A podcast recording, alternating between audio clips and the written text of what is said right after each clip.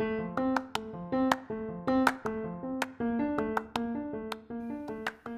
y'all. Welcome to Recharting Your Life with Hope. I'm your host, Hope Cook. I created this podcast to help women who have amazing careers on paper and yet something is missing. You're feeling out of alignment or directionless. Maybe you're no longer motivated or excited about how you spend your days. On top of all that, I'm guessing you feel guilty because you're not more grateful for your job. And maybe you even wonder how you can possibly keep going doing this for another 10, 15, or 20 years when you can barely make it through Wednesday. Let me tell you, I've been there. After 20 years with a rewarding career as a physician assistant, I could not figure out what was wrong with me. I felt pulled in a new direction but didn't know what that was. A series of books and conversations led me to a life changing decision to cut way back on my day job and become a life coach. My passion became helping other women figure out what it is they want to do and map out a path to get there. So, listen weekly for tips and tools you can use to chart your own journey. I want to talk today about our comfort zones. We get in a comfort zone and then it's so uncomfortable and scary to change that we we chain ourselves to our current circumstances for years, sometimes for our entire lives. And this is so sad to me. I told y'all that the book about the five regrets of the dying, the number one regret that people on their deathbeds had was that they didn't live lives true to themselves. Instead, they did what they thought they should do. So, back to the comfort zone. So we all have comfort zones, and usually it is um, it's like a little cage. It's like a safe little cage that we lock ourselves in. So just imagine that, if you will, like a, a kennel that you would put a dog in. So this is like your comfort zone. This is usually where you are presently. Presently, is that the right word? It's your present circumstances. And for you to get out of this cage, it feels very scary. In fact, the fear itself can feel like a wild creature that's just terrified. Um, if you've ever been around an animal that's scared, like uh, my sister-in-law's dog is has some anxiety disorder, and it had to take Prozac for a little while. But this was the most fearful dog I've ever seen. You know, just crouching low and shaking, shaking and our fear is like that. So, part of what I want you to do, this is a tool that I learned from Martha Beck. I want you to pretend like that fear is a is a is a fearful little wild creature. And I want you to treat it just like you would a dog that's super scared. And just talk to it kindly, ask it, "What are you what are you worried about?" And by showing curiosity and compassion and kindness, all those words that start with a C, you're going to you're going to help remove yourself one layer away from fear. So I'll explain what I mean. You know how when you're in the middle of something, like when somebody's yelling at you or when you um, think that something bad has happened, you can't even think straight. Like you definitely don't have compassion and curiosity because you're so entangled in it. You're so freaked out that your body is like, you know, life or death, whether it's really life or death or not.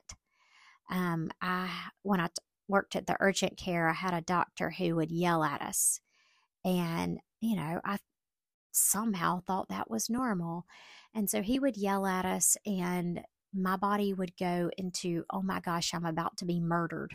Even though I knew he wasn't going to do that, there was a part of me, this scared inner creature, that really did think my life was in danger.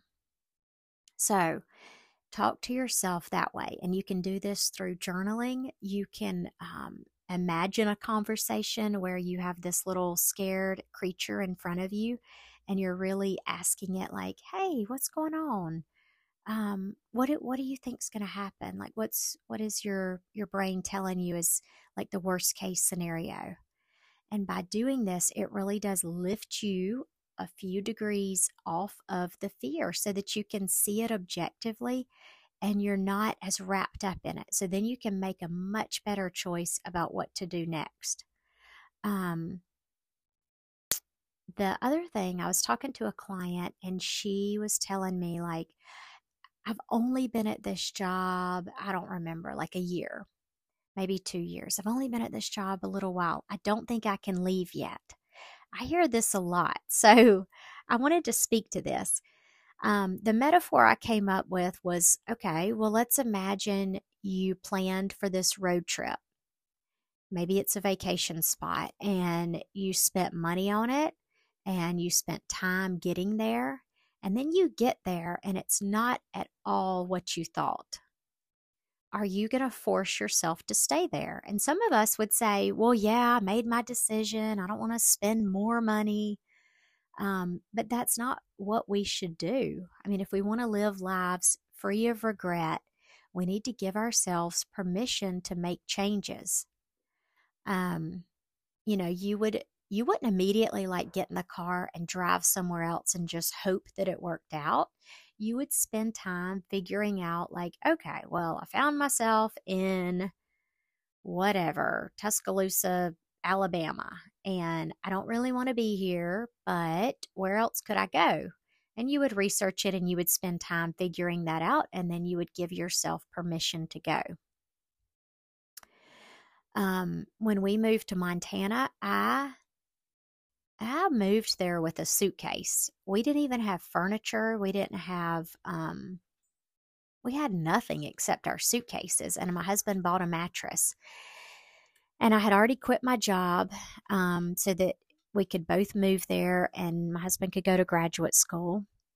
And my husband got really depressed, like so depressed we thought he was going to flunk out of um, his graduate program. So here we are, 2,000 miles away from home. He is not doing well at all. We don't know a single person there, and I don't have a job. And I still wouldn't give myself permission to like come back home. It's the craziest thing. If I could go back and talk to my younger self, I would say, like, whose life are you living?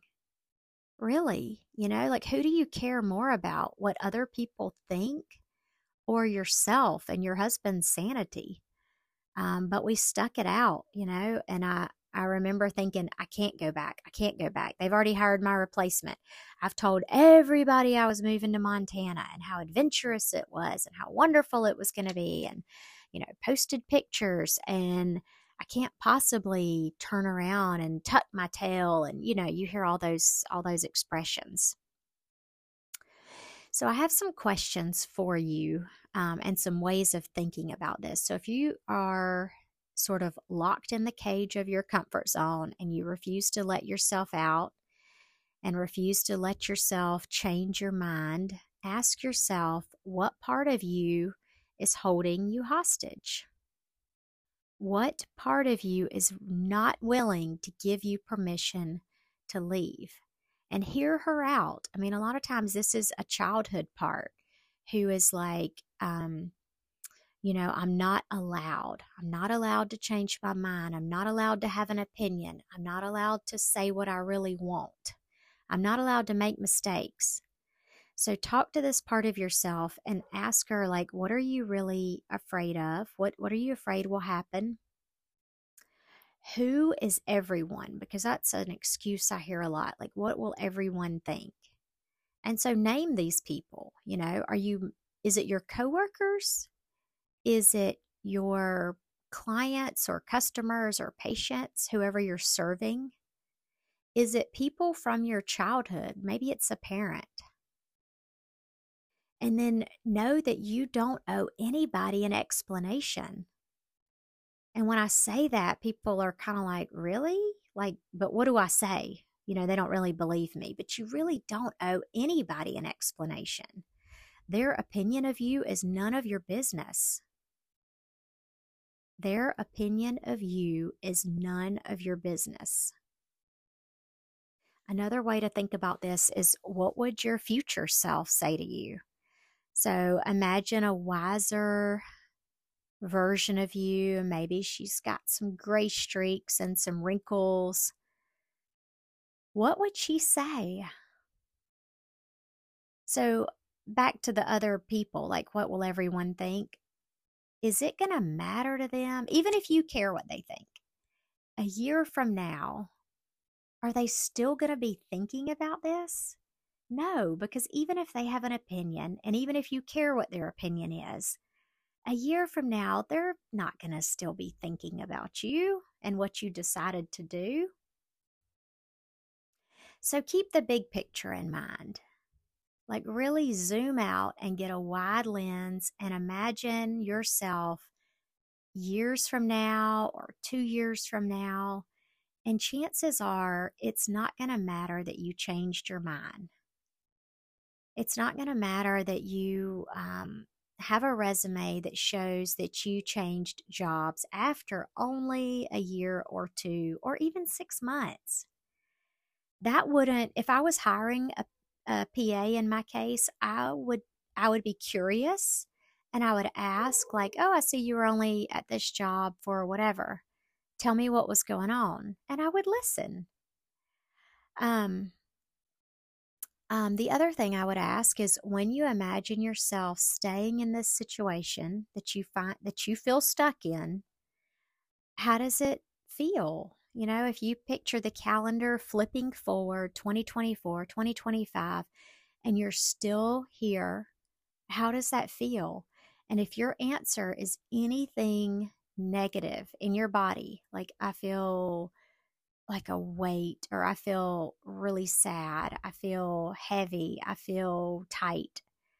Like that's a sign. Your body is admitting it, even if your brain is not admitting it. When you imagine changing your mind, giving yourself permission to have a do over, how does that feel? And if you if you describe something that feels light, expansive, if it's a feeling of relief, again, this is your body being really honest with you, even though your brain is not letting you. Um, another personal story so, my husband was getting his PhD and he dropped out, and he was really it took a it took a lot for him to drop out. It took more courage for him to do that than it did, I think, to sign up to do it. And I know he had all these thoughts about like, well, I told everybody, well, actually, his wife, me, I told everybody in a stupid Christmas newsletter one year or like a Christmas card. Um, and he kept thinking about that. Like, everybody thinks I'm getting my PhD. So, how does it look when I don't? And finally, he gave himself permission to drop it. And, you know, his body felt relief. His body was able to, um, to heal and sleep better and made all the difference. I've also heard it said that all the cells in our body change every seven years. We do not have a single cell that's left of ourselves from eight years ago. So, of course, you're going to change. I mean, if you divided that up like three year, 3.5 years, half the cells in your body have changed. So, of course, you're not going to want the same thing that you've always wanted. So, ask yourself if I had more courage, if I was a badass, like what would what would how would this look different? What would I give myself permission to do? If I didn't care what anybody thought, what would I do differently? If I put myself first instead of caring what everybody thought, what would I do? And this one is big for me because I have dealt with people pleasing.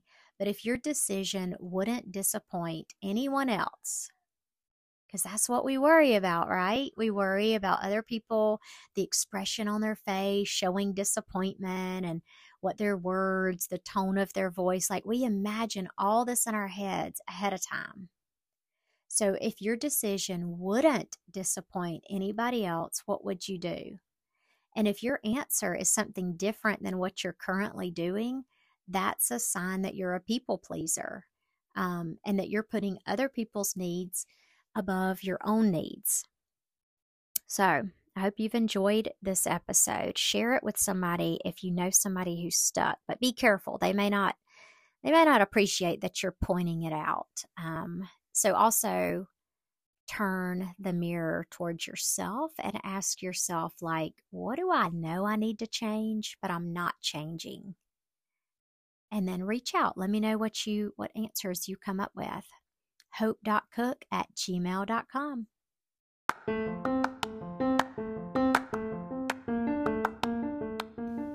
Thank y'all for listening. It was so much fun talking to you today. All right, if you are ready to make some major changes in your life, if you're at the point where you are sick and tired of feeling stuck and directionless and you really don't know what to do next or where to go, maybe it's time we had a little chat. So I have it set up on my website. You can schedule a free 30 minute discovery call, and we'll sit down and decide if we're a good fit. Maybe you'd prefer group coaching, maybe you need one on one coaching, or maybe you just want to talk and, and say hello. So go on over to my website. It's coachhopecook.com. That's H O P E C O O K.com and schedule the free discovery call.